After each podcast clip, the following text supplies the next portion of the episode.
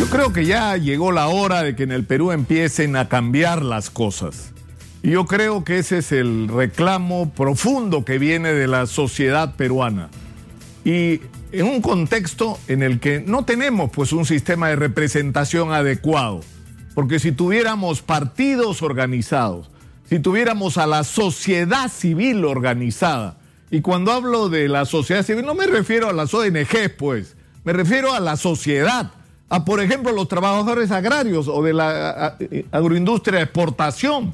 Si tuvieran una representación adecuada, si tuvieran representantes sindicales o de alguna manera una forma de representación que les, les permita convertirse en interlocutores que representen a todo este sector, las cosas serían distintas y eso hace muy difícil el manejo de cada uno de los problemas que agobian a los peruanos. Pero una de las pesadillas de las que debemos librarnos es el de la irresponsabilidad. En el Perú faltan 100 mil millones de soles en infraestructura educativa. Y lo que eso significa es que aproximadamente la mitad de nuestros colegios públicos deberían ser derribados y vueltos a construir o necesitan intervenciones radicales en su infraestructura. Muchísimos de los colegios en el Perú no tienen ni baños adecuados y algunos carecen de agua potable. Y cuando uno se pregunta cómo llegamos aquí, no han sido décadas, pero oiga, ¿quién es el responsable? Nadie. Nadie es responsable. Es una catástrofe la situación del sistema educativo y nadie es responsable.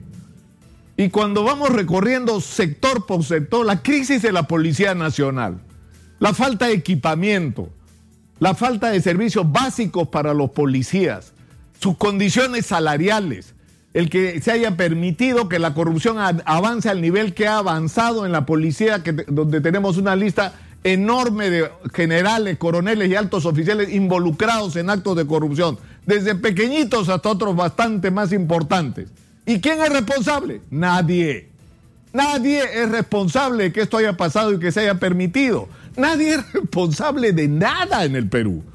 Tenemos una crisis del sistema de, de salud pública que está en un colapso total antes de la pandemia y que eso es lo que ha significado que hayan muerto no 36 mil personas, pues, ¿cuándo vamos a hablar la verdad?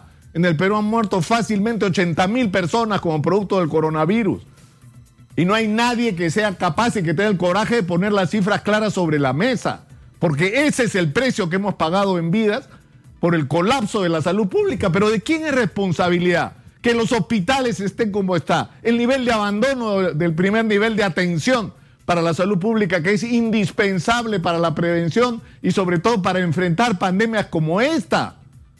O sea, ¿quién es responsable de que haya en el sector público, incluyendo el de la salud, más de 300 mil trabajadores bajo el sistema CAS, que es un sistema perverso? ¿Quién es el responsable de que falten cerca de 30 mil profesionales médicos y una cantidad similar de enfermeras, tecnólogos y trabajadores de la salud? Nadie es responsable. Esto es increíble.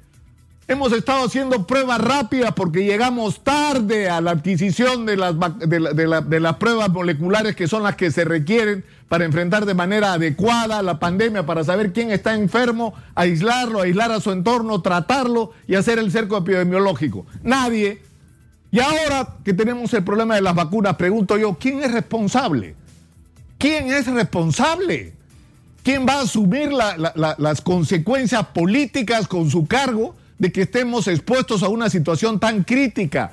Hay todas las señales de que estamos enfrentando el reinicio de una o el inicio de una nueva ola donde los casos como en otros países y como ha ocurrido en todo el hemisferio norte sea gravísima y sea peor incluso que el primer ataque que tuvimos con el coronavirus. Y el problema es que para enfrentar esta situación el mundo entero está recurriendo a la vacuna contra el coronavirus que ya existe, ya se está aplicando en todos lados, en mayor o menor eh, tiempo.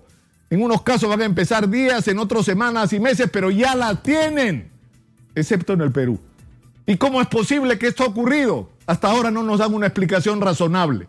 Pero lo que está claro es que nos mintieron todos. Nos mintieron. Nos mintió la señora Macetti, nos mintió el señor Martín Vizcarra nos han engañado con respecto a la realidad de la cual nos hemos enterado recién en los últimos días.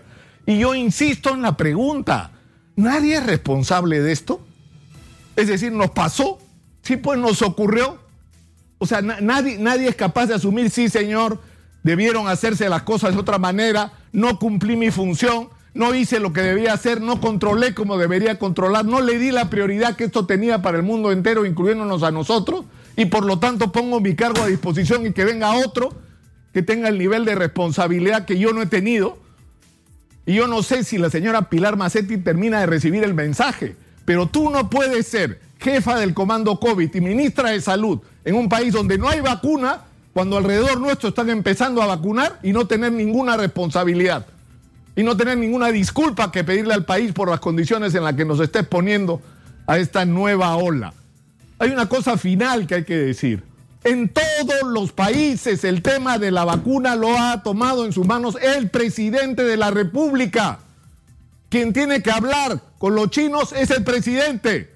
Quien tiene que hablar con Putin es el presidente. Quien tiene que hablar con los directivos de los más importantes laboratorios del mundo es el presidente con los especialistas al lado, que los pueden poner al teléfono, porque en otros países así es como ha funcionado y no nos vengan con historias.